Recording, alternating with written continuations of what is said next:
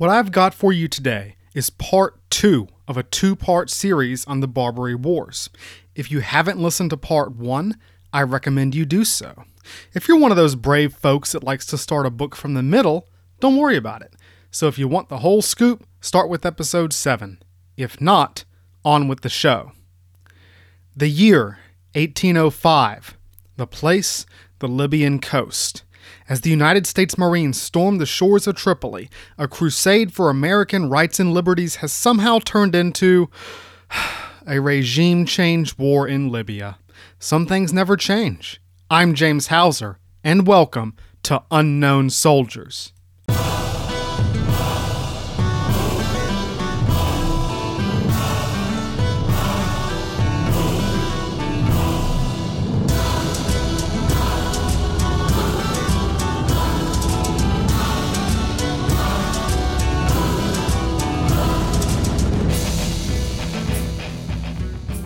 Hi, everyone, and welcome back to the Unknown Soldiers podcast. This is episode 8, The Shores of Tripoli, Part 2. I am your host, James Hauser, and I hope this finds you well. I also hope you're ready for part two of the two part saga of the Barbary Wars, America's first overseas conflict, which will see the U.S. Navy continue to fight the pirates of North Africa for freedom of the seas, as long as it doesn't cost too much money. Hope you guys are ready for it. But since I'm not a complete jerk, I'm going to give you guys a quick recap. All right? Now, where were we? Oh, yeah, oh, yeah. In 1801, the United States went to war with the so called Barbary state of Tripoli. The Barbary states of North Africa demanded tribute in exchange for free passage through the Mediterranean in a sort of international shakedown scheme that, to be honest, was a pretty lucrative and rational response to their economic situation.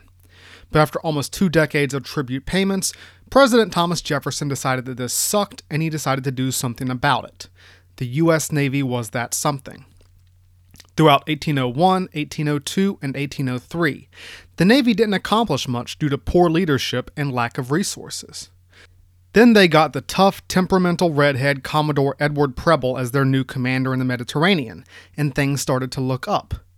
But when the frigate USS Philadelphia ran aground outside Tripoli and was captured by Bashaw Yusuf Karamanli's men, Preble organized a daring mission to destroy the captured ship.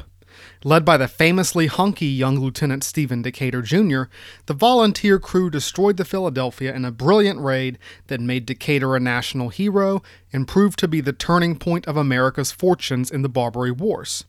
And that is where we left off. If you don't remember any of that, you might want to listen to last week's episode, and I'll stop beating that drum. As always, this is not just history, but military history, so there's some dark and bloody stuff going on. This podcast is PG 13, the language is clean, the content is not. Next, all my sources will be posted on my website, so if you want to know where I got my information, that's where you can find it. Finally, any errors, mispronunciations, or mistakes are my own. I'm trying to be entertaining, but all the information I'm giving you is accurate to the best of my knowledge. This was a real story with real people who don't deserve to be unknown soldiers, or sailors, or marines, or mercenaries, or whatever. So let's get into it. Our story today picks up from where we left off last week, with the United States in the midst of the Barbary Wars. And once again, we'll be talking about the price of peace. But today, we're going to ask a different question. When peace is paid for, when the bill comes due, who pays it? And no, I'm not just talking about money, I'm talking about people.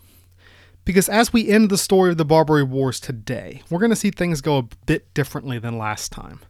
Last time, the story was full of brave young heroes and daring operations, and the brighter, more Hollywood friendly side of America's first overseas conflict, the stuff Americans like to think about themselves. But today we're moving into murkier waters. It's easy to get into a war, but it's not always so easy to get out again.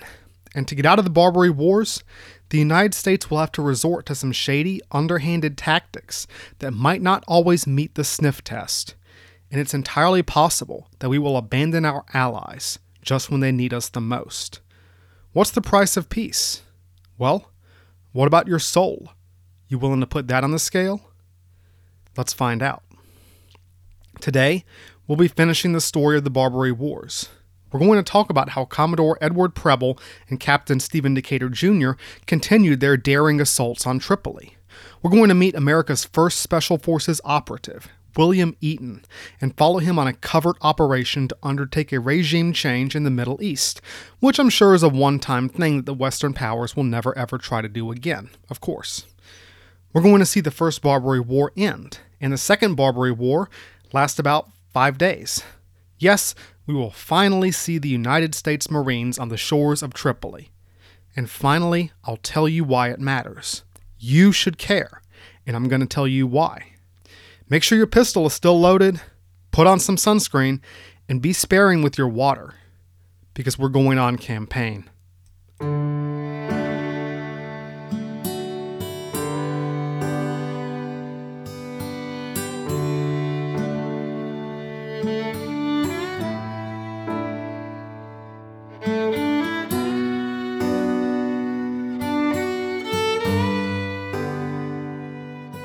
So, where are we off to? Well, we left off with the small American naval squadron blockading Tripoli. Angry redhead Commodore Edward Preble and one of his top subordinates, the famously hot Captain Stephen Decatur Jr., had just completed their daring raid to burn the captured USS Philadelphia.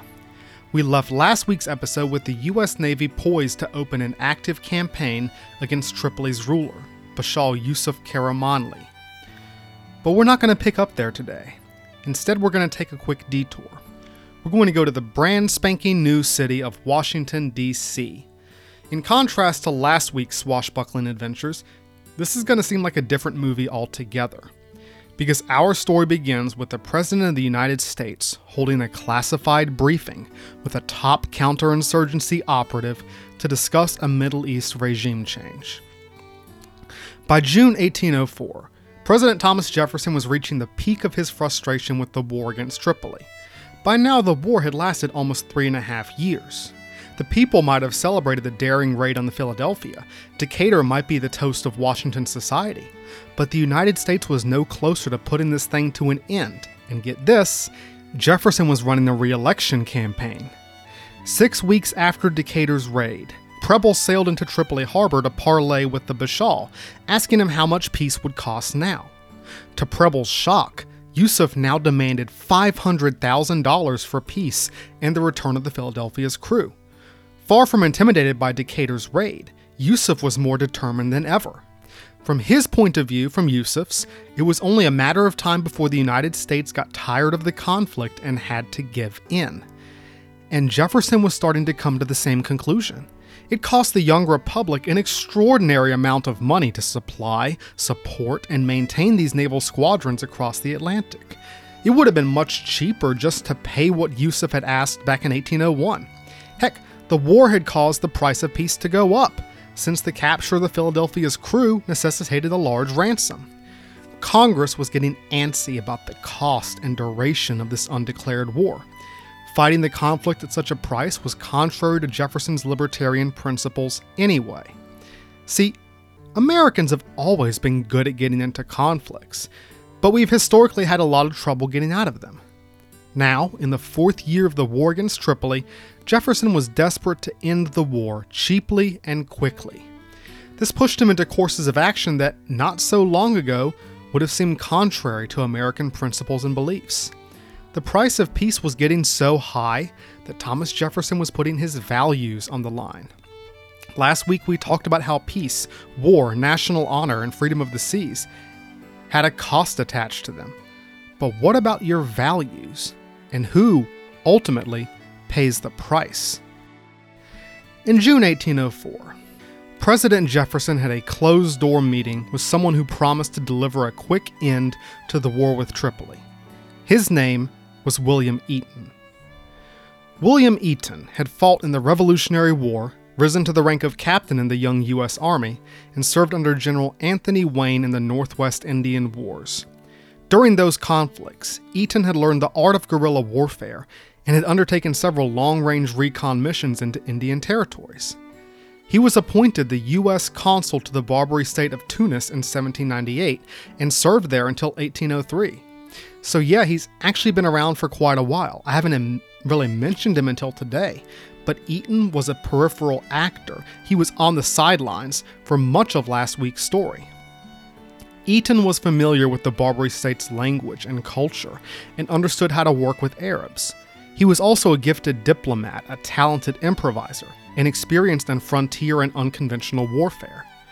All this made him the closest thing the early United States had to a Special Forces operative. Closest thing, because there wasn't a such thing as Special Forces then. Bold, daring, and innovative, Eaton also had one big flaw. He provoked controversy with all the wrong people, and this would ultimately be his undoing. During his time as U.S. consul in Tunis, Eaton had gained the acquaintance and friendship of none other than Hamet Karamanli, the brother of the Bashaw of Tripoli. There had originally been three Karamanli brothers Hassan, Hamet, and Yusuf.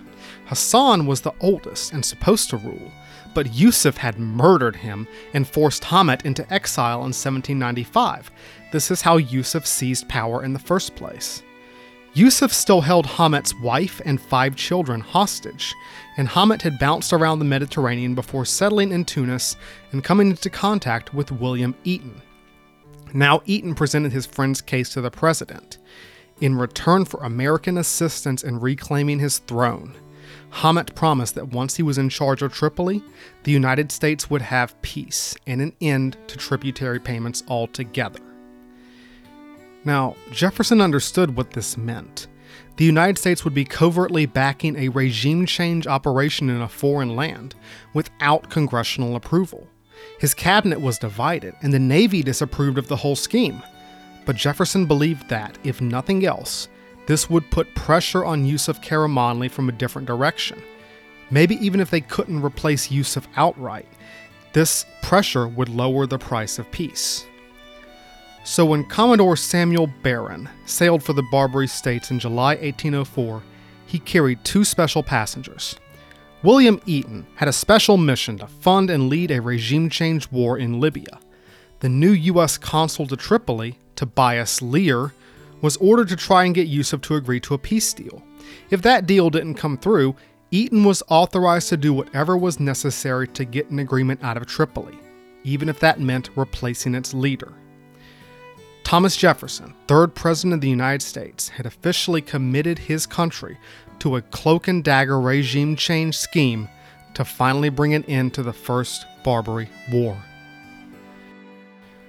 But even as all these plans were being laid, Commodore Edward Preble was still at war in the Mediterranean. Yusuf had rejected his most recent peace offers in June, and the Bashaw of Tripoli remained defiant in the face of both the Philadelphia's destruction and the continued blockade. And to be honest, you kind of have to give Yusuf props for his determination. The more research I've done on the war with Tripoli, the more respect I've gained for Yusuf Karamanli. He managed to lead his pirate kingdom through a very difficult crisis and kept his people united, motivated, and he stayed popular. Yeah, sure, he might have been a greedy corsair fighting against the United States, but from another angle, he was a talented and popular leader looking out for his people's best interests. And given how cutthroat politics always were in the Barbary states, the fact that Yusuf held on to power for so long implies that he was doing something right. But Commodore Preble was determined to bring the Bashaw to the peace table, and he believed he could accomplish this by an out and out assault on Tripoli harbor. Preble, unlike his predecessors, Richard Dale and Richard Morris, remember them, was committed to direct action against the enemy. But as I mentioned last week, it would be difficult to assault the harbor directly with the U.S. Navy's deep draft frigates and smaller sailing ships, or to land a small number of Marines and launch an assault against an army that heavily outnumbered them. These ships could run aground like the Philadelphia had done, and wouldn't that be embarrassing? Multiple American commanders had requested shallow draft gunboats that would allow them to maneuver in the shallow waters of Tripoli Harbor, but they hadn't arrived yet. American diplomats had tried and failed to purchase gunboats from France, but France's shipbuilders were hard at work preparing for Napoleon's planned invasion of England. So Preble finally ended up turning to the Kingdom of Naples in southern Italy. Naples was one of the many small nations that had long been forced to pay tribute to the Barbary states. And when the Americans said, hey, can we borrow some gunboats because we're going to attack Tripoli? Naples was like, sure, go for it, go nuts. By May, Preble had six gunboats and two mortar boats, and he knew that he could finally take the war to Tripoli itself. Finally, by August 1804, Preble was ready to send his small, scraped together fleet against the shores of Tripoli. His objective was not only to cow the Bashaw into lowering the price of peace, but to impress the other Barbary states, Algiers and Tunis, with American determination. The time for simple blockades was over. It was time to go in fighting. On August 3, 1804, Preble's squadron appeared off the coast of Tripoli. The Commodore himself stalked the deck of his 50 gun super frigate, the USS Constitution. The Constitution and the six American brigs and schooners would not dare venture too deep into the shallows, but the heavy flat bottomed gunboats would. They had been divided into two squadrons of three ships each, one, one under the command of Captain Stephen Decatur Jr., and the other under the command of his close friend, Lieutenant Richard Somers. This flotilla would be opposed by Yusuf's fortifications of Tripoli, armed with 115 cannon on the stone walls and 25,000 militia who stood ready to repel the attack. Waiting in the harbor were 24 Tripolitan ships and gunboats led by Grand Admiral Murad Reis. Murad Reis was, in fact, Scottish. Yeah. Born Peter Lyle, Reis had been kidnapped by Algerian pirates on board an American ship. After converting to Islam, Lyle had adopted the name of a famous Algerian corsair from the 17th century, worked his way up to become Yusuf's admiral, and even married the Bashaw's daughter. I would kill to listen to his TED Talks about the secrets of success. If you work hard enough, you too can work your way up from slave to pirate admiral. At about 2:30 p.m. on August 3rd, the attack began. The bigger US Navy warships exploded with massive broadsides that went sailing into the defenses and buildings of Tripoli. The two mortar vessels began lobbing long, arcing projectiles that smashed into the city's walls and defenses. Militiamen ran to their posts on the fortifications of Tripoli and returned fire. Soon the Mediterranean was covered in smoke, only occasionally pierced by the summer sun. As the big guns boomed, the borrowed gunboats rode into the shallows of Tripoli harbor. Once again, Stephen Decatur took the lead, his tiny boat racing through a hail of smoke and lead. Each of the gunboats was commanded by a junior naval officer, including Lieutenant Joseph Bainbridge, whose older brother, Captain William Bainbridge of the Philadelphia, was still imprisoned inside the Bashaw's castle, and Lieutenant James Decatur, Stephen's younger brother. The six American gunboats were soon confronted by nine gunboats from Murad Reis's fleet, and in the shallows of Tripoli harbor, a miniature naval battle began. The American tactics were very simple get to point blank range with their enemy, fire a round of canister, then jump on board the enemy vessels and hack them to bits. It was a tactic ideally suited for the reckless, bold, crazy impulses of the young naval officers but only a handful of the American ships managed to find targets. The first, of course, was Stephen Decatur's ship, because if anyone is going to find a fight, it's Stephen Decatur. He and his crew swarmed aboard a Tripolitan gunboat as they had the Philadelphia, hacking away with cutlasses and broadswords. Meanwhile, Stephen's brother James had been locked in combat with another enemy gunboat and had forced them to lower their flag and surrender but someone should have told him that pretending to surrender was one of the Barbary pirates' favorite tricks. As the younger Decatur was preparing to board and accept their surrender, the enemy captain suddenly raised his pistol and shot him in the head, severely wounding him. The enemy gunboat quickly made its escape. Stephen Decatur's gunboat came across James's vessel, and when he learned of his brother's mortal wound, he went searching for the man who had committed this cowardly act. As soon as he found the enemy gunboat, he and his crew swarmed aboard once again and went in fighting. Decatur jumped on board the enemy ship and sought out the captain, a big honking Mameluke wielding a pike with both hands. Now, there is no way of telling whether this was the dude who actually shot his brother or not. They don't even know if it was the same ship. Decatur certainly thought so, and that would have made a better novel or something, but most of the other officers said no, Stephen Decatur just went and found a random ship because he was mad. Either way, the two men fought a duel to the death. The Tripolitan captain snapped Decatur's sword with his pike and then tried to stab him in the abdomen. Decatur caught the blow with his right arm, like he caught the pike's point in his right arm, ripped the pike away, then the two men were on the deck grappling UFC style. A Tripolitan sailor tried to chop Decatur's head off, but an American seaman put his head between his captain and the blade of the sword, saving Decatur's life. This sailor, whose identity is uncertain, um, somehow survived, by the way. Finally, the enemy captain pinned Decatur to the deck, but just as he pulled out a knife, Decatur drew a hidden pistol and shot the man in the torso. With his death, the rest of the crew surrendered. While Stephen Decatur was doing his usual daytime soap opera John McClane stuff, Commodore Preble had gotten impatient with the long range duel. He ordered the USS Constitution into Tripoli Harbor, a dangerous maneuver given what had happened to the Philadelphia, and began to plaster Tripoli with his big guns from close range. Shot and shell rained around the Constitution as the super frigate weaved through the smoke and flames. Preble himself was nearly killed by a 32 pound cannonball that blew right past him, but the angry redhead continued to scream at his sailors from the deck.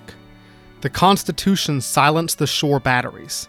Then its guns sank several enemy ships and even threw broadsides into the Bashaw's castle. From inside the castle, Yusuf Karamanli had brought William Bainbridge up to watch the battle unfold. Return of the Jedi style, you know, with the Emperor making Luke watch the rebel fleet. And the captured American captain was a witness to the Bashaw's behavior. Here is what Bainbridge said. At the commencement of the bombardment, the Pasha surveyed the squadron from the palace windows and affected to ridicule any attempt which might be made to injure either the batteries or the city he promised the spectators on the terraces that rare sport would be enjoyed by observing the triumph of his boats over the Americans. In a few minutes, however, he became convinced of his error and precipitately retreated with a humble and aching heart to his bomb-proof chamber. At 4:30 p.m., Preble gave his ships the order to withdraw. The American squadron backed off, towing the gunboats and their captured prizes out of the harbor under the covering fire of the Constitution's 50 guns. But Preble was disappointed with the day's events. When the bloodstained, scorched Decatur returned to report that he had captured three Tripolitan gunboats, the Commodore's temper got the better of him. He yelled, Three, sir! Three! Where are the rest of them? This was, of course, extremely unfair. Decatur had done all he could. Preble later apologized for yelling at Decatur, especially considering the young captain's loss. James Decatur died that evening, and Stephen buried his brother at sea the next morning after sitting up with the body all night. But Preble was frustrated for other reasons too. The assault just hadn't accomplished much. It had captured a couple of gunboats, sunk a couple of ships, and temporarily scared the Bashaw. But Preble's attack had failed to seriously damage the city, and when Preble offered another negotiation for the Philadelphia's crew, he was turned down. Even the most furious assault by sea would not break the will of Yusuf Karamanli. Like I said, the guy's determination was kind of impressive. And things got worse for Edward Preble. On the night of August 7th, a message arrived for the American Commodore. It was good news, bad news time. The good news was that five more frigates were on the way to bring the war to a conclusion. The bad news was that they were commanded by Commodore Samuel Barron, who outranked Preble, so Preble was technically being fired. Jefferson had put Barron in charge near the beginning of the year, when Preble's only accomplishment so far had been losing the Philadelphia. Jefferson assumed that Preble was another dud of a commander. Preble had proved otherwise since then, but news traveled slow across the Atlantic, and by the time Jefferson learned of Preble's accomplishments, Barron was already on his way. The news of his impending removal only made Preble more determined to finish the war before his replacement arrived. He launched more attacks on August 7th, August 25th, and September 3rd. They all went the same way as the attack of August 3rd, just with less drama. The Constitution pounded the city, the gunboats fought each other in the harbor, and the close blockade snatched up one ship after another. These bombardments killed Tripolitan civilians, blasted showers of stone and dust on its inhabitants, and sank more ships. One cannonball smashing through the Bashaw's castle almost killed William Bainbridge. Preble's repeated bombardments only stopped when weather intervened. But once again, they accomplished nothing. Preble had upped the ante as high as he could with his small force, but the price of peace had not gone down. The Pasha was impressed with the Americans' courage and daring, having seen the Constitution engaging his batteries at nearly point blank range and remarking on how brave Preble was, but he remained defiant. With Barron only days away, Preble decided to try one last plan. The Americans still had the captured Tripolitan ship Mastico, renamed the Intrepid, Remember that, sh- that ship? That's the ship that Decatur used to sneak into Tripoli Harbor and burn the Philadelphia. Now Preble thought they could pull off a different stunt. He ordered the Intrepid to be stocked full of gunpowder and turned into a fire ship. A select crew of volunteers would steer the Intrepid into the harbor, light the fuse, and row away as quickly as possible before the ship blew up, hopefully destroying part of the castle or the enemy's fleet. It was just as daring as Decatur's raid in the Philadelphia had been, and hopefully would be just as successful. Decatur's close friend, Lieutenant Richard Somers, volunteered to take command of the expedition, and his XO ended up being Lieutenant Henry Wadsworth. They selected 11 other eager volunteers to take the Intrepid into Tripoli Harbor. On the night of September 4th, Somers and his volunteers sailed into the darkness on board the fireship. Preble and his crew peered into the fog as the fireship vanished from view. They waited and waited and waited. Then, all of a sudden, the Intrepid exploded prematurely. The massive stream of fire shot into the air as the vessel's fragments went flying in every direction. All 13 volunteers were killed instantly. To this day, no one knows what caused the premature explosion, whether it was a faulty fuse, or enemy fire, or whether the crew blew up the ship to avoid capture, which is what Preble believed.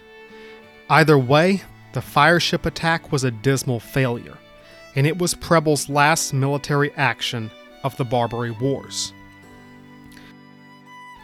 Preble might have felt like he hadn't accomplished much when he handed over command to Commodore Samuel Barron several days later.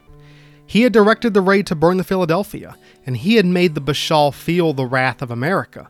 But he had not forced Tripoli to terms, he had not ended the war. But the Commodore would be surprised when he t- returned to the United States and was greeted as a national hero, America's first successful naval commander.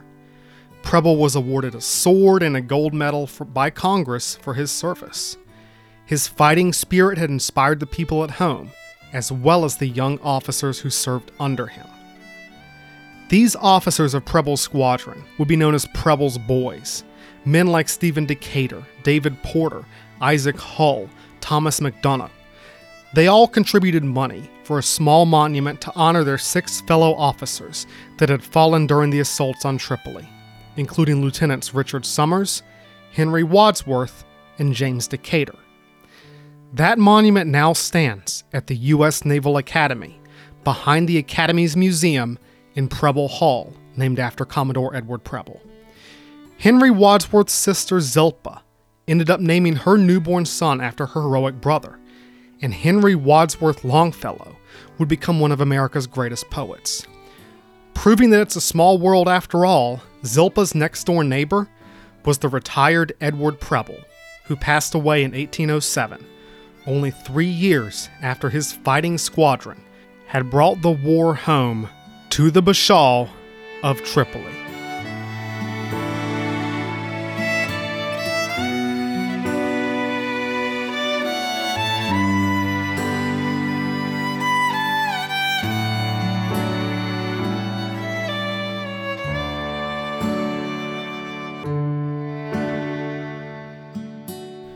With Edward Preble out of the picture, the war against Tripoli was now in the hands of three men, all of whom had different ideas about how to bring this thing to an end. President Jefferson wanted the war to be over, but whose plan would succeed in bringing that about? First, of course, there was William Eaton.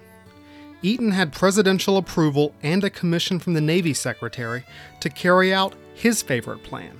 Remember?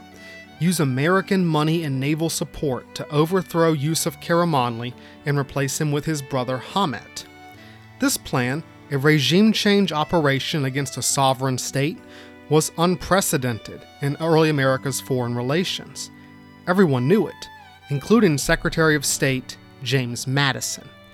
Here's what he said Although it does not accord with the general sentiments or views of the United States to intermeddle in the domestic contests of other countries, it cannot be unfair, in the prosecution of a just war, or the accomplishment of a reasonable peace, to turn to their advantage the enmity and pretensions of others against a common foe. Thomas Jefferson, for a man who believed in limited government, had gone a long way towards expanding presidential powers. He had ordered military action against Tripoli in 1801, despite, you know, lack of congressional approval or a declaration of war.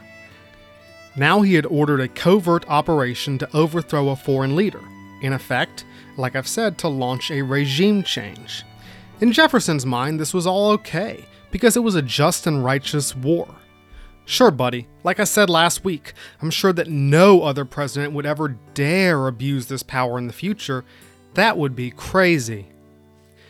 But the other two men were not on board with Eaton's agenda. Commodore Samuel Barron believed in continuing the war as Preble had fought it. They now had three of the six super frigates President, Congress, and Constellation which gave them a much more powerful squadron than Preble had had. Instead of unconventional regime change, Barron argued for a conventional direct assault on the enemy.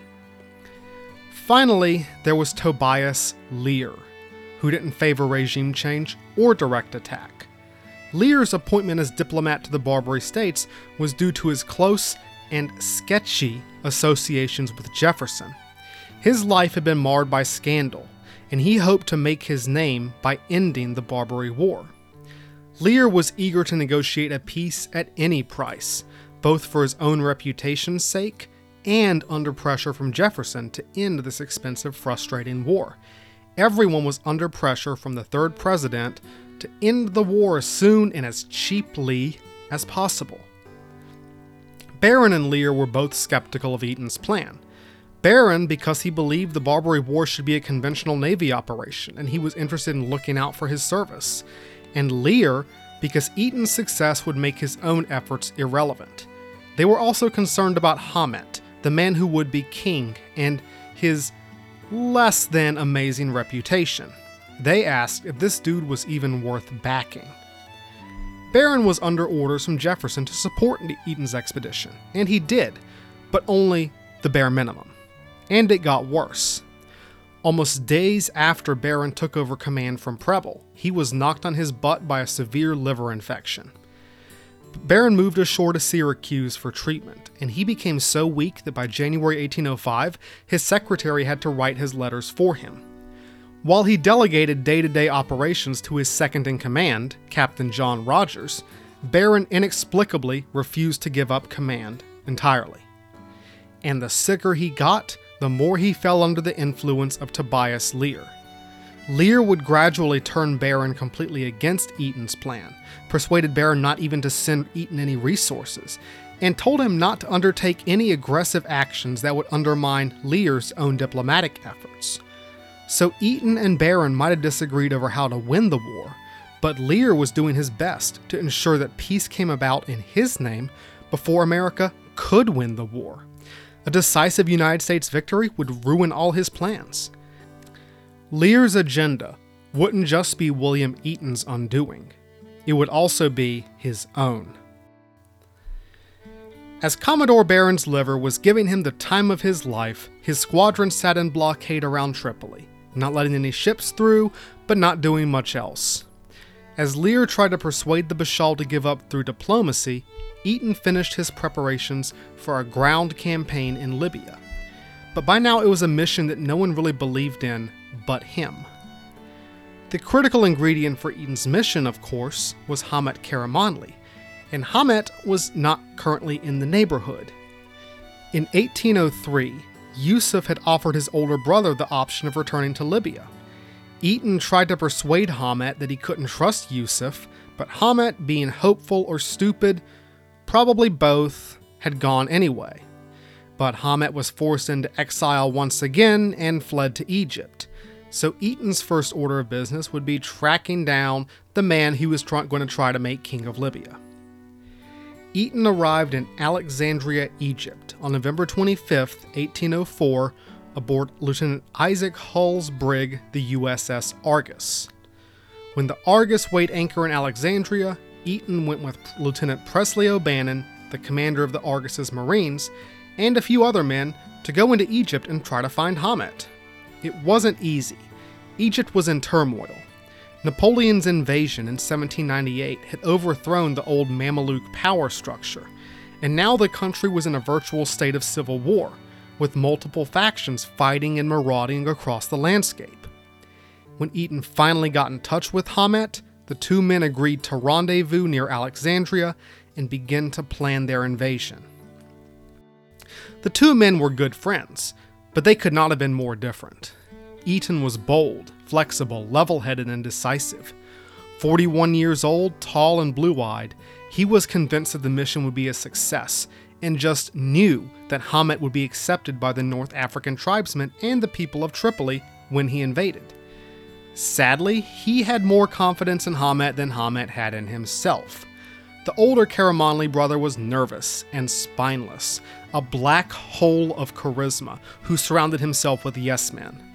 According to the people of Tripoli, he hadn't been worth much during his short time as Bashaw, and Hamet, to be honest, probably didn't really believe in this whole plan. He was just a guy who wanted his family back and, well, to not die. And it wasn't really Hamet's fault. He wasn't built to rule, and he sorta knew it. But Eaton told him there was a chance, and Hamet believed him. He put all his faith in this persuasive, charming American operative, and gambled his future and the future of his family on the promises of the United States government. That would not end up being the best decision. Eaton and Hamet agreed that they should attack over land, since Isaac Hull's little ship would not be big enough to carry a large land force. With that decided, the second problem was us and what army? Barron and Lear had refused Eaton's request for 100 US Marines to help them out. And invading Libya with Eaton, Hamet, and friends was just suicide with extra steps. As Hamet recruited local Arab chiefs, Eaton and Lieutenant O'Bannon zipped back to Alexandria and started looking for mercenaries.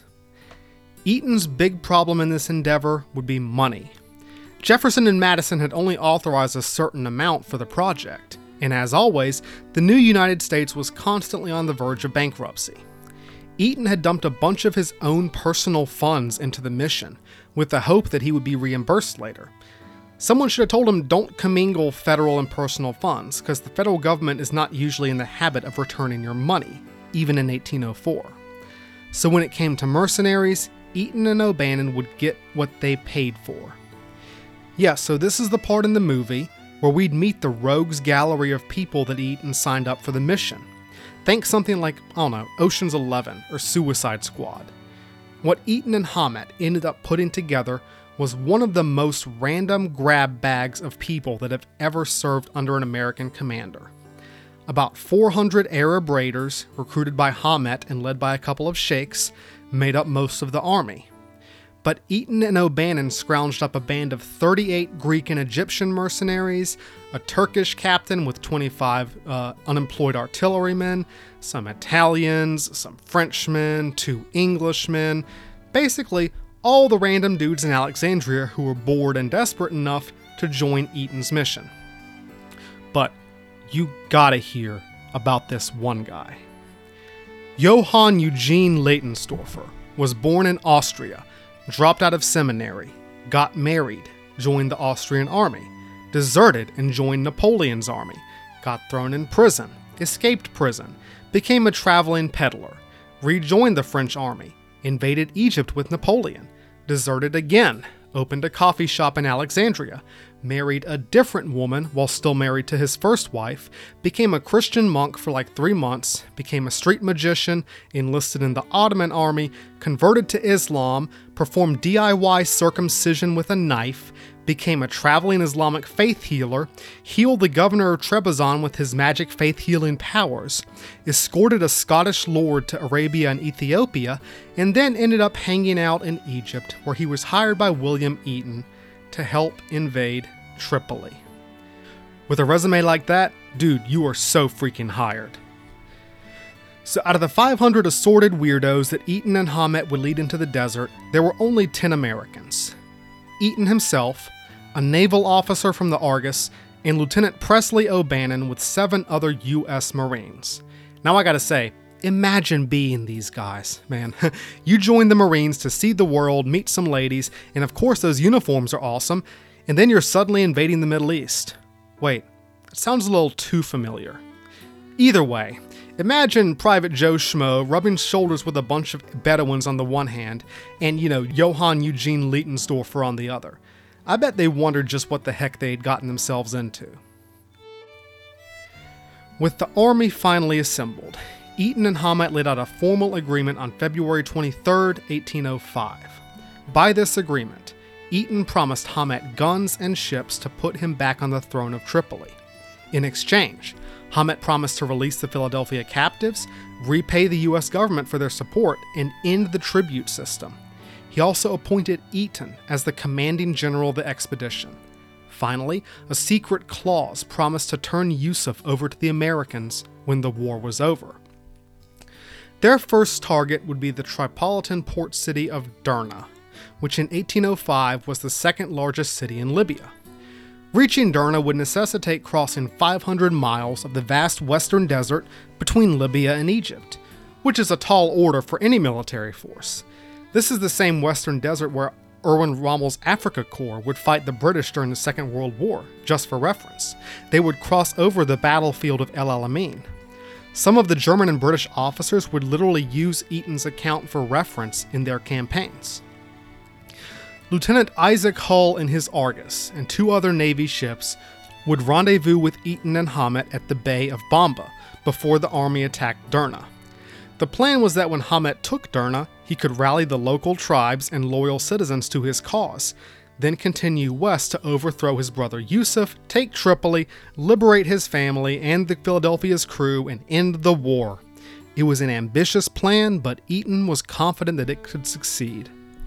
So, wait, real quick. What else was going on in 1805? The year that William Eaton led this ragtag army across the North African desert? Well, Let's see. Thomas Jefferson is sworn in for his second term as president four days before Eaton start, starts out on his mission.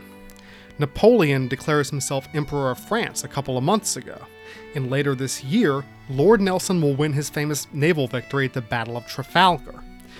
Beethoven conducts the premiere of his Third Symphony in Vienna this year, and Lewis and Clark are making their way across the Louisiana Territory, all in 1805. Yes, there's a lot going on. Hope that helps. On March 8, 1805, Eaton's expedition left Alexandria to begin its long march across the western desert. He led the way in a gaudy general's uniform that he had had made for the occasion, followed by the Marines in their spiffy outfits, followed by a Renaissance fair of random mercenaries and Arabs. The army trekked along the Mediterranean coast through the heat of the North African desert. They weren't exactly walking across sand dunes, but it was still a bleak, dry landscape that seemed to stretch on for miles. Sand blew around them, the nights were deathly cold, and their equipment chafed on their backs. Soon the Americans and Europeans were beaten down by the unusual temperatures and harsh conditions, except for Eaton, who seemed to move forward like a man possessed. He soon covered up his flashy uniform with Arab clothing, truly giving him the appearance of an American predecessor to the famous Lawrence of Arabia. But Eaton would face many challenges on the 52 day journey to Derna, and they wouldn't come from the climate. The vast majority of this little 500 man army was composed of Arab mercenaries and support personnel, and only two days into the trip, they started demanding their pay in advance. And Eaton did not have a lot of money to throw around, since Barron and Lear had withheld any further cash advances before the expedition started. This would be a recurring issue. The Arab mercenaries proved to be extremely fickle and difficult to control, which didn't just threaten to derail the expedition it would often place the Americans and the European mercenaries in mortal danger. Mutiny became a constant threat during the long trek across the desert. Eaton had to deal with daily emergencies, including theft, attempted theft, strike, desertion, demands for more money, and clashes between Christian and Muslim soldiers. When the camel drivers revealed that Hamet had only paid them half what he had promised, Eaton spent the last of his cash to persuade them to go a few more days. Things got only more tense when food and water began to run short, and the Marines even ran out of crayons. That was a joke. About halfway to Derna, on March 26th, word reached the expedition that Yusuf knew they were coming. He had sent reinforcements, and those troops were on their way to Derna. This caused Hamet to lose heart, and he and the other Arab chiefs announced that they were abandoning the expedition. While Eaton managed to talk his friend into continuing the march, I think this is a major revelation. It's pretty obvious to me that, left to his own devices, Hamet never would have had the guts to try this scheme. Only Eaton's encouragement, Eaton's influence, and finally Eaton's browbeating kept him going.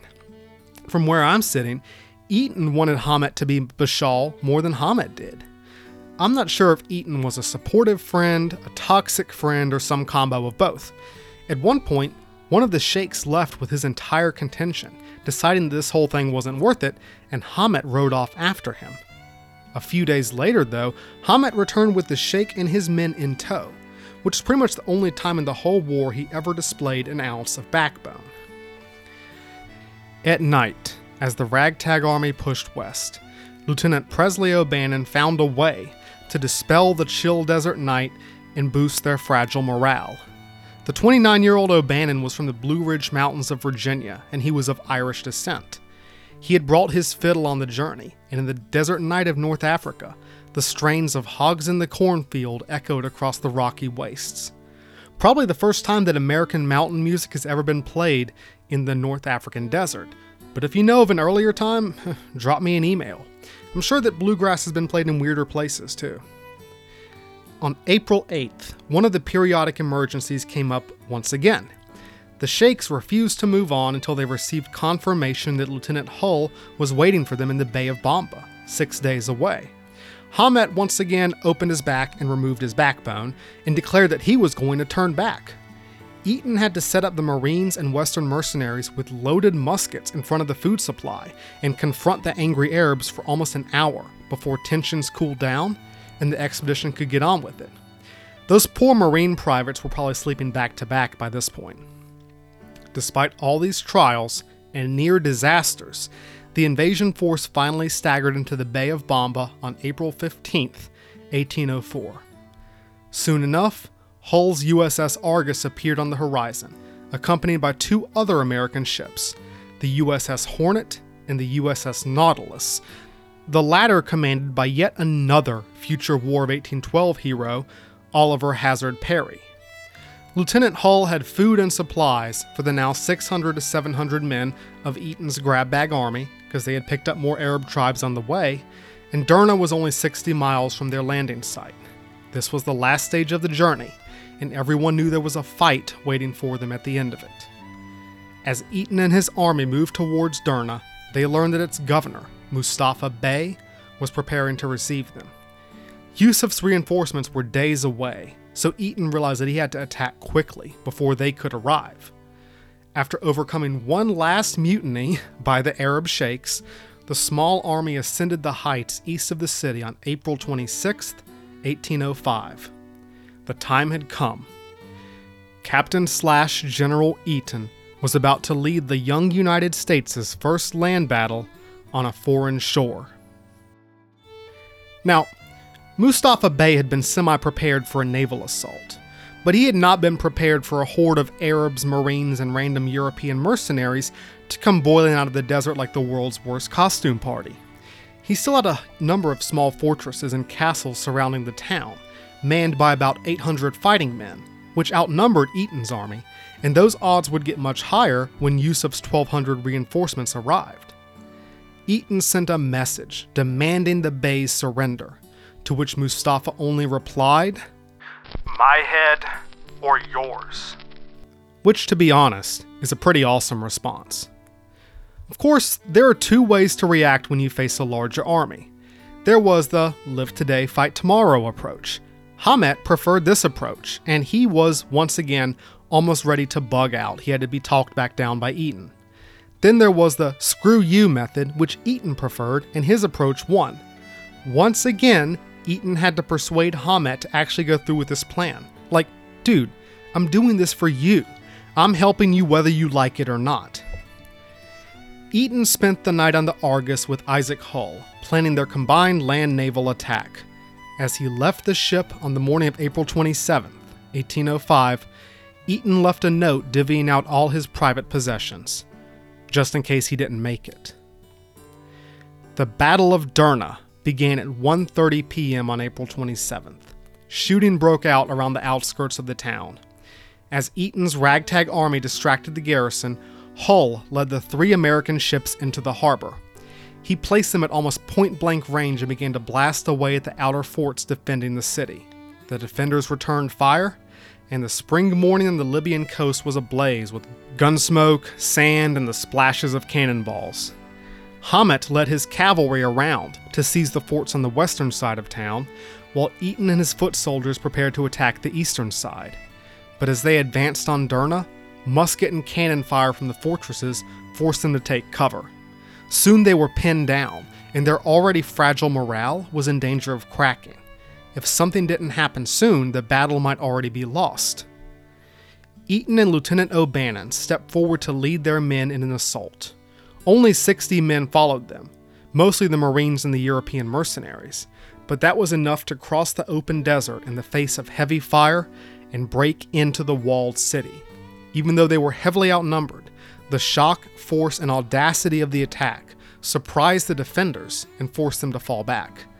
The little assault force pushed inside the walls of the desert town, firing their muskets and hacking away with sword and bayonet.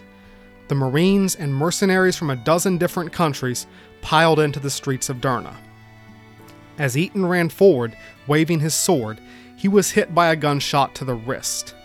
Lieutenant Presley O'Bannon took over and led his small party of very out of place Marines and one Navy officer into and over the enemy's batteries. As the Tripolitan defenders scattered, the Marines lowered the enemy flag. At 3 o'clock p.m. on April 27, 1805, the Stars and Stripes were raised for the first time over a foreign land. The United States Marines had come to the shores of Tripoli.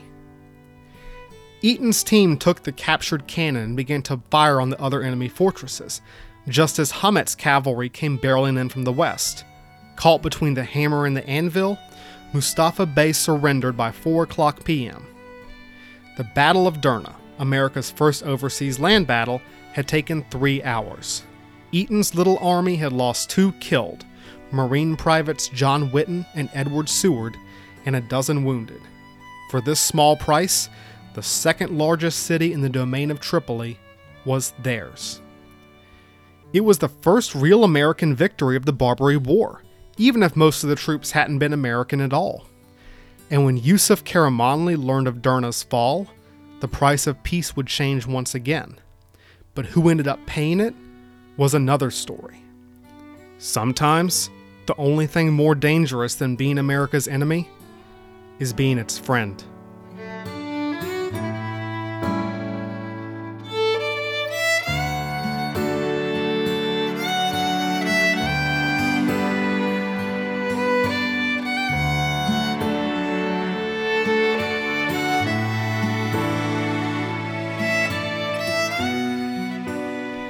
The capture of Derna had changed the course of the war.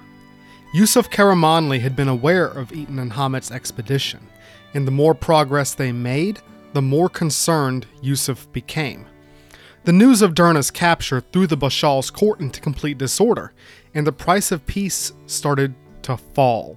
It started to fall a lot. See, Yusuf Karamanli was finally starting to feel the pressure. He had defied the United States for four long years, and Tripoli had remained united behind him. Yusuf was, well, a courageous and popular leader. There were reasons he was in charge and Hamet wasn't. But Tripoli was starting to feel the effects of war. The city had suffered, physically from the bombardment and economically from the blockade. The harvest of 1804 had been a disaster, and food shortages were becoming an issue. Finally, even more than the blockades and bombardments, American support of Hamet was a direct and mortal threat to Yusuf's regime. Maybe with this card on the table, it was finally, finally time to figure out what the Americans were willing to pay for peace. The market had spoken. Peace as a commodity was suddenly up for sale, and no one was happier to hear this than Tobias Lear. While Eaton had been off playing Lawrence of Arabia down in North Africa, Lear had been at work trying to negotiate a peace.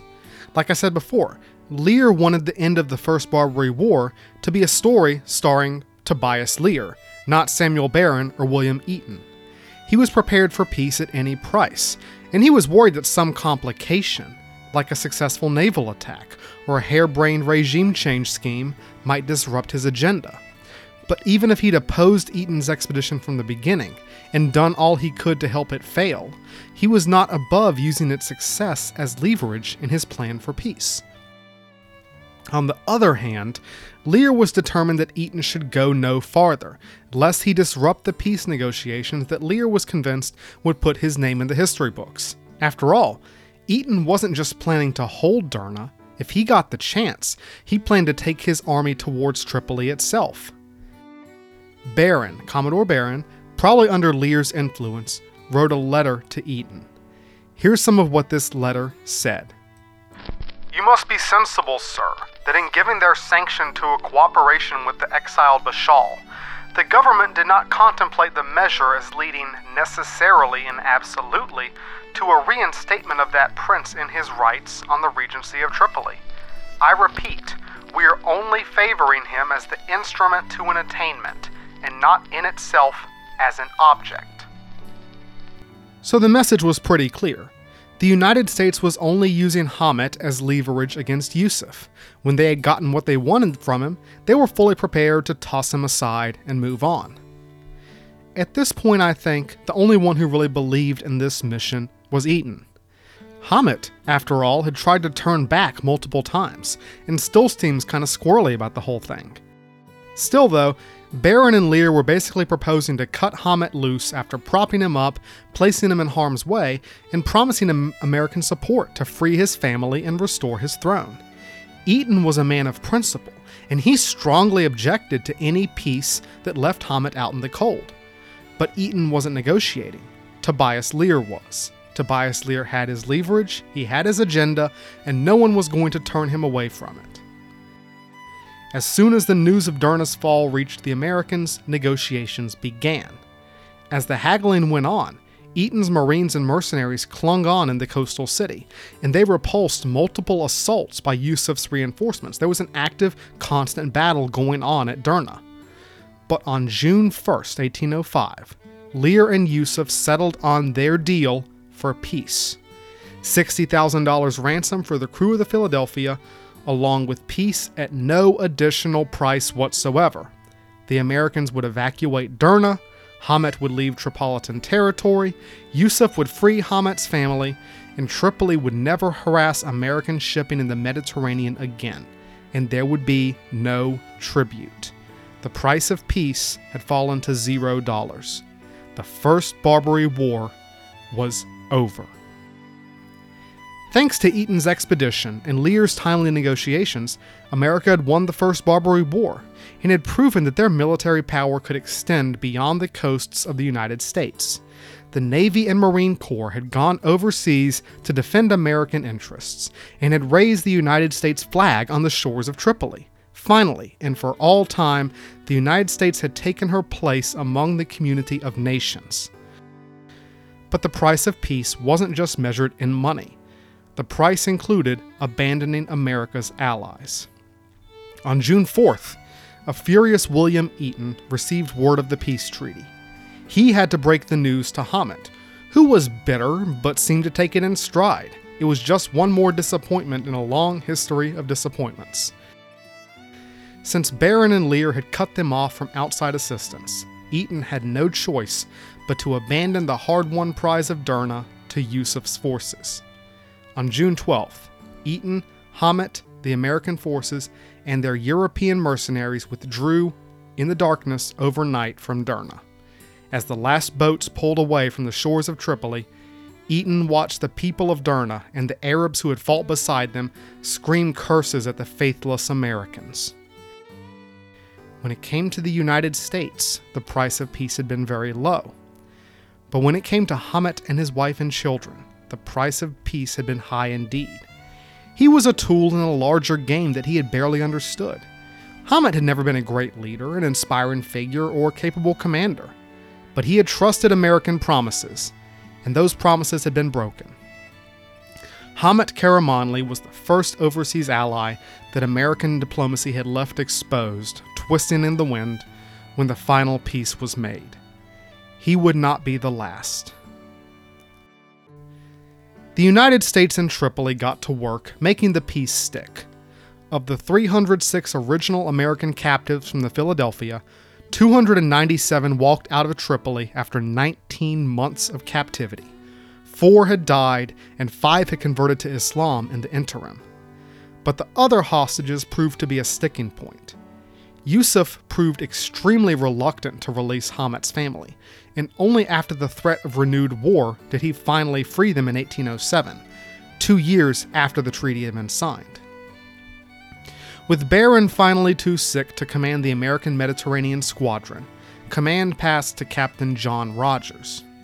When Tunis started acting up soon after Tripoli signed the peace treaty, Rodgers rolled into Tunis harbor in July 1804 and asked the Tunisian Bey to say that again to his face.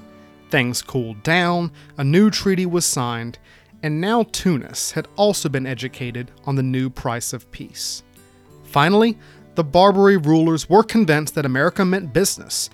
It had only taken four years of war with Tripoli, including the land invasion, that altogether had cost $3.6 million, which, I'll remind you, was way higher than Yusuf had ever asked America for, but the United States had finally earned some street cred with the wider world.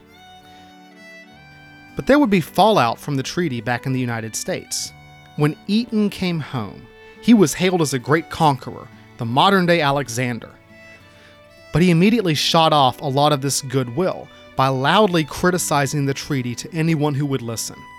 Eaton remained convinced that in another two to three months, his army, combined with John Rodgers' navy, could have taken Tripoli, freed the captives by force, and replaced Yusuf with Hamet. America could have won a total victory rather than a negotiated peace. Eaton believed, like Douglas MacArthur a century and a half later, that in war there was no substitute for victory. Congressional investigations raked Tobias Lear over the coals. In their 472 page report of April 1806, pretty much ruined his reputation, though he did keep his job. Congress also finally awarded Hamet's family a small pension. But Eaton's takedown of Lear also sank any chance he had of official reward or recognition from the Jefferson administration. In contrast to Decatur and Preble, the other heroes of the war, Eaton received no swords, no medals, or even real recognition. William Eaton became unwelcome in Washington, got involved in some unsavory incidents with Aaron Burr, of all people, and began to drink like it was going out of style. America's first Special Forces operative passed away in disgrace and obscurity in 1811. With the United States finally at peace with Tripoli, the First Barbary War was over, and the United States continued to maintain a small squadron of ships in the Mediterranean just to keep an eye on the Barbary states. But encounters between American and British ships over the issue of impressment caused the United States to prepare for a possible rematch with the mother country. There were new issues to deal with. The result was that in 1807, Thomas Jefferson withdrew all American ships from the Mediterranean after six years of American naval presence in that sea. Pretty much as soon as they were gone, the sharks were in the water again. In November 1807, Algerian pirates captured two American merchant ships, and Tobias Lear had no choice but to fork over the ransom. Algiers, unlike Tunis and Tripoli, remained unbowed. Its time would come, but not for eight years. The United States was about to be a little busy, Royal Navy level busy. In June 1812, the United States and Great Britain went to war in what's called the War of 1812, for obvious reasons. It was in this war that all the young officers who had fought on the shores of Tripoli, Preble's boys, finally came into their own. Ships commanded by men like David Porter, James Lawrence, Isaac Hull, Charles Stewart, Thomas Macdonough, and especially Stephen Decatur Jr., gave the Royal Navy's frigates all they could handle for the first year of the conflict. The brightest performance of all belonged to the unluckiest captain in the American Navy. William Bainbridge had surrendered his ship to the French in the Quasi War, been forced to carry tribute by the Dey of Algiers, run the Philadelphia aground outside of Tripoli, and been held captive for 19 months. But he pulled off one of the most astonishing career revivals in American military history. In command of the USS Constitution, now known as Old Ironsides, Bainbridge defeated the HMS Java in a famous one on one battle off the coast of Brazil. Dude could not have bounced back harder if he had been bungee jumping. When the Royal Navy got its crap together, though, they enforced a rigid blockade of the American coast, and those small naval battles of the first year of the War of 1812 did not continue for the rest of the war. But the United States Navy now had an experienced, battle hardened set of captains and high quality ships on hand, and Algiers would find this out the hard way in the second and final Barbary War. You might be looking at that clock right now and thinking, James, you just spent most of two episodes talking about the first Barbary War. How are you going to squeeze the second Barbary War in this late in the game? Have faith, because I'll tell you, there's not that much to squeeze. During the War of 1812, Algiers openly repudiated its old treaty with the United States, and they had been seizing ships whenever they saw fit. They had been aided and abetted by Great Britain, and as long as the Royal Navy was tying the American fleet down, Algerian ships were pretty much running wild. But when the war ended on December 24, 1814, the United States could devote its undivided attention to the Barbary problem. President James Madison was determined to end the Barbary menace once and for all. At his request, Congress officially declared war on Algiers on March 2, 1815, starting the Second Barbary War. Remember, Algiers is the one who started this whole story. They were the most powerful and most dangerous of the Barbary states. They were the first ones to seize American sailors and hold them for ransom, and it took 10 years to get those guys out of prison. America's tribute to Algiers had been almost a fifth of the federal budget. Yusuf Karamanli only started the First Barbary War because he wasn't getting paid as much as Algiers. Algiers had been Britain's leg breaker in the Mediterranean. Remember that saying? If Algiers didn't exist, Britain would have had to invent them. They were the OG Barbary state, and now, 30 years later, the United States decided it was time to do what they couldn't do in 1785. On June 15, 1815, an American squadron entered the Mediterranean for the first time in eight years. The 10 U.S. Navy ships were commanded by Commodore Stephen Decatur Jr. aboard the brand new 44 gun frigate USS Guerriere. If there was a fight to be found, Stephen Decatur was going to find it. He did just that on June 17th when his squadron sighted the 46 gun Mashuda, the flagship of the Algerian Navy. The Mashuda tried to escape, you know, one ship against 10, uh oh, we're running, but a cannonball from Guerriere cut the Mashuda's captain in half, and two more massive broadsides forced the crew to surrender. The Americans captured another ship on June 19th. So basically, Stephen Decatur rolls into the Mediterranean and pimp slaps the Algerian fleet within his first week on the job. By June 28th, Decatur's fleet was parked in the harbor of Algiers, and the Dey was staring down the barrels of his guns. Decatur made it clear to the Dey that he was willing to negotiate, but that his ships would destroy any vessel attempting to leave the harbor. When the Algerian ruler asked what his terms would be, Decatur laid them out. No tribute, all captives released, $10,000 to be paid by Algiers to the United States in compensation for American property. These were the terms. If the Dey didn't like them, he was free to try and do something about it. That was the price of peace. Would the Dey pay it? He would. On June 30th, two days after Decatur's ships had arrived, the Dey of Algiers signed the treaty. The Second Barbary War was over. Just like that. After 30 years of being forced to pay tribute, 30 years of having to cater to the whims of Barbary pirates, the United States Navy were the ones setting the price of peace. It showed just how far the United States had come in a short time. Decatur and his squadron continued on their grand tour of the Barbary coast, stopping in at Tunis on July 26th and Tripoli on July 29th just to remind everyone how things stood. Satisfied, Decatur turned around and left the Mediterranean, but on the way out, he ran into a friend. None other than Commodore William Bainbridge, commanding a second American squadron, had just arrived from Boston. He had been sent just in case Decatur needed help, but Decatur didn't need help and he'd missed the party. But he wasn't one to waste his trip, so Bainbridge made his own tour of Algiers, Tunis, and Tripoli just to drive home the point. It helped that his flagship was the 74 gun USS Independence, the first American ship of the line to visit the Mediterranean. The United States Navy had come of age. I do have to wonder if Decatur and Bainbridge felt some kind of way sailing into Tripoli harbor in 1815. It had been over a decade since Bainbridge had run aground on the Philadelphia, since Decatur had burned the same ship in that harbor, since Decatur's brother had died in action in that bay, since Bainbridge had been freed from captivity. It must have brought back memories of the, those desperate younger days. The 1815 treaty was the most favorable any Western power had ever signed with Algiers, and signaled the beginning of the end for Barbary piracy in general. The death blow would be carried out by the British. See, the war with Napoleon was over, and the Royal Navy had virtually unchallenged dominion over the world's oceans. Free trade was the new name of the game, and Parliament had banned the slave trade in 1807. All this meant that for Great Britain, the Barbary states had outlived any usefulness they might have had.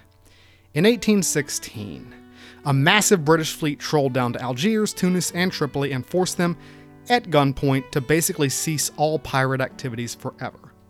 When Algiers resisted, on August 27, 1816, a British fleet blasted their defenses apart and forced the Dey to surrender. This action brought an end to almost three centuries of Barbary piracy. The Barbary Wars, though, were already fading from memory. And if you ask me, they kind of pretty much have faded from memory. In 1815, America had a new hero, Andrew Jackson, and was entering a new age. The United States looked to the West now, a new frontier, rather than to the Atlantic and the Old World. The Jacksonian age had new ideas, new heroes, new myths. The growing pains were over, and the lessons, good and bad, of the Barbary Wars were quickly forgotten. Its heroes were going even quicker.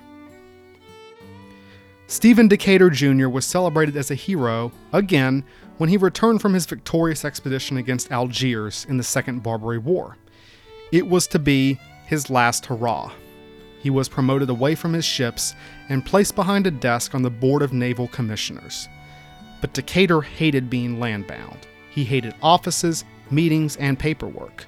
He complained in letters about this purgatory. What shall I do? We have no war, nor sign of a war, and I shall feel ashamed to die in my bed. But if anyone knew how to find a fight to die in, it was Stephen Decatur. A dispute with former naval officer James Barron, Samuel Barron's younger brother, blew up into a duel. On March 22, 1820, Decatur and Barron squared off at Bladensburg, Maryland. William Bainbridge agreed to serve as Decatur's second, the man who had lost the Philadelphia backing up the man who had burned it. The two men fired. Barron was hit in the hip, Decatur in the side. But Decatur's wound ended up being fatal.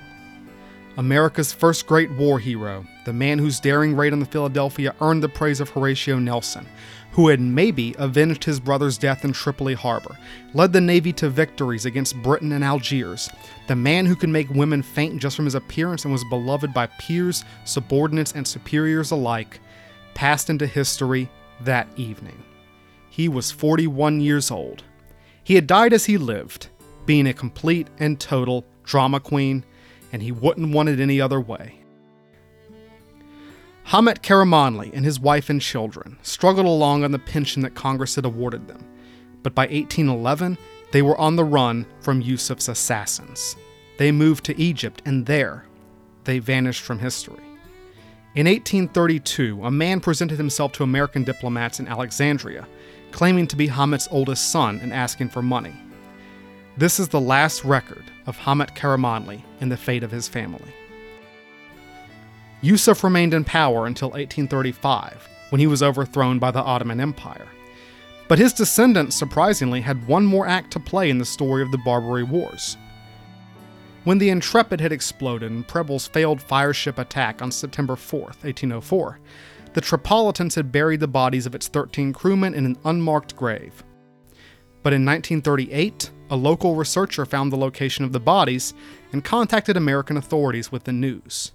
In April 1949, an honor guard of American Marines and British Highlanders placed plaques above the burial site, each of which reads Here lies an unknown American sailor, lost from the Intrepid in Tripoli Harbor, 1804. One member of the procession was the mayor of Tripoli, Joseph Karamanli, Yusuf's descendant. After Eaton's expedition was complete, Johann Eugene Leitensdorfer did what he did best. He moved on. He ran off to Sicily, married a third woman while still married to his first two wives, abandoned that wife and sailed to the United States in 1809, visited Eaton, became a public surveyor in Washington, D.C., lived inside the U.S. Capitol building as a bird catcher, got Congress to award him 320 acres in Missouri for his war service, married a fourth time to a different woman and actually stayed with her this time, retired to St. Louis, had a bunch of kids, and died there in 1845 and he later had an opera made about his life. Shine on, you crazy diamond. America's last hero of the Barbary Wars, Presley O'Bannon, left the Marine Corps in 1807. To be honest, if some lunatic had dragged me across the desert with a bunch of mercenaries, I probably wouldn't re enlist either. He moved to Kentucky and took part in state politics before passing away quietly in 1850 at age 74. He still had in his possession a sword that he had allegedly been given by Hamet Karamanli as a way of thanking him for his service in the expedition.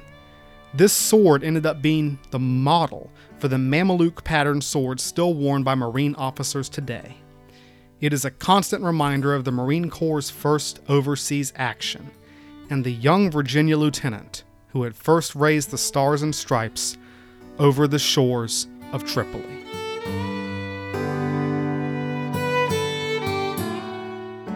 So, what does it all mean, James? What's the point?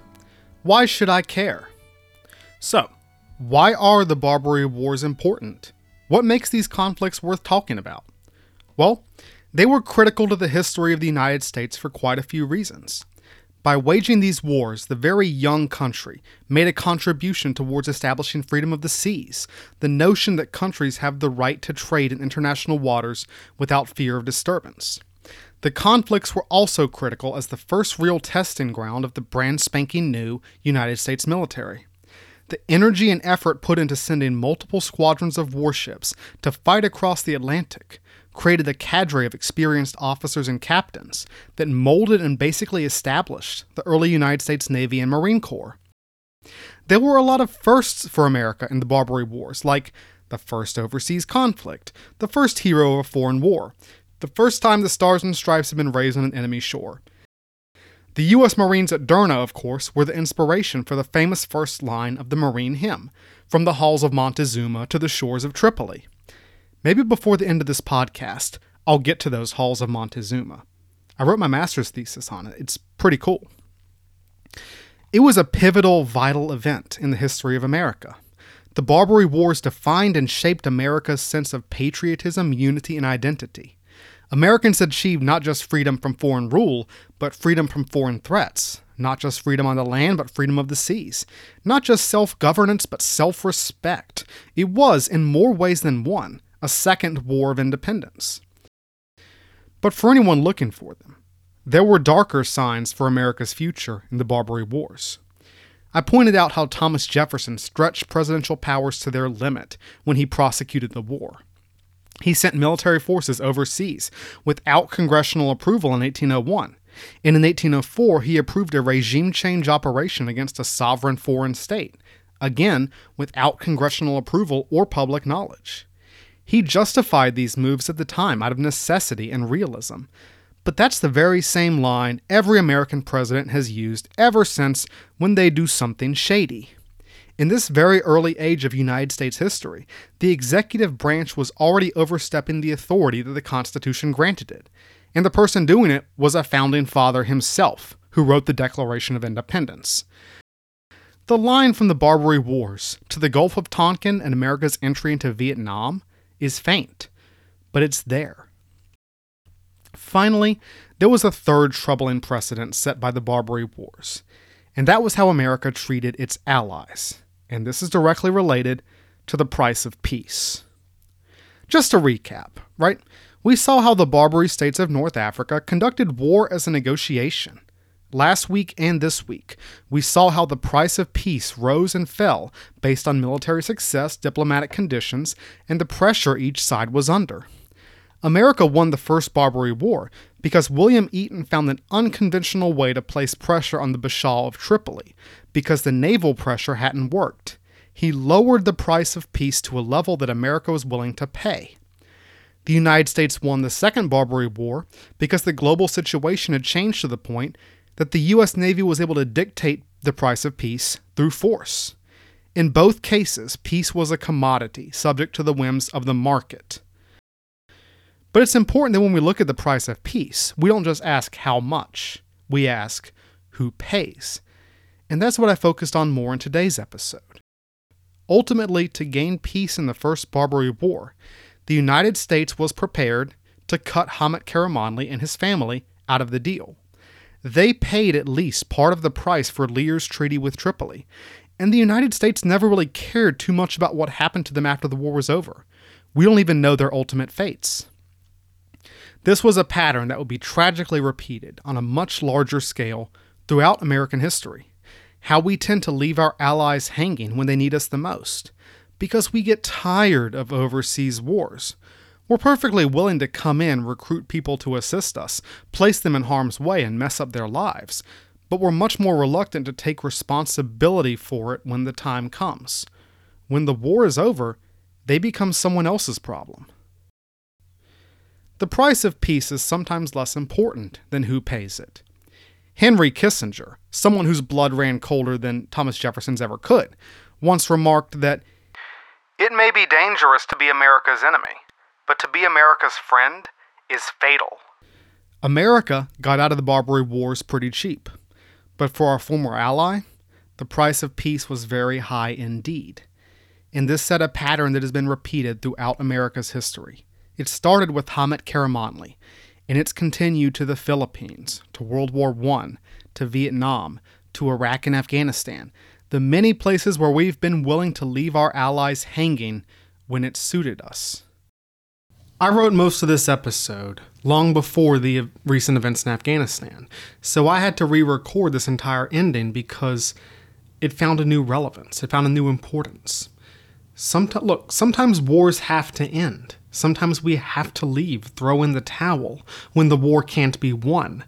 But that doesn't mean we should abandon the people we made promises to, who helped us, who took us at our word. There are thousands of Hamet Karamanlis out there who need our help, who relied on promises that we broke. Yes, I'm talking about the Afghans.